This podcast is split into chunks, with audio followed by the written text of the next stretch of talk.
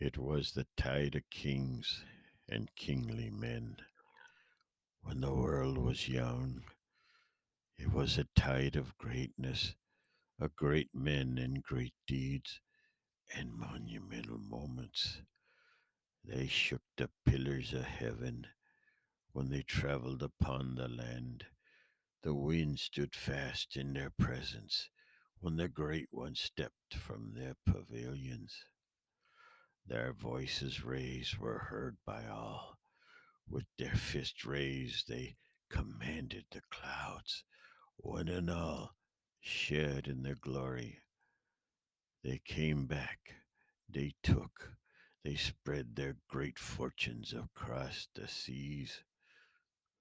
With the constant star to guide them, they returned, nay as men, but as legends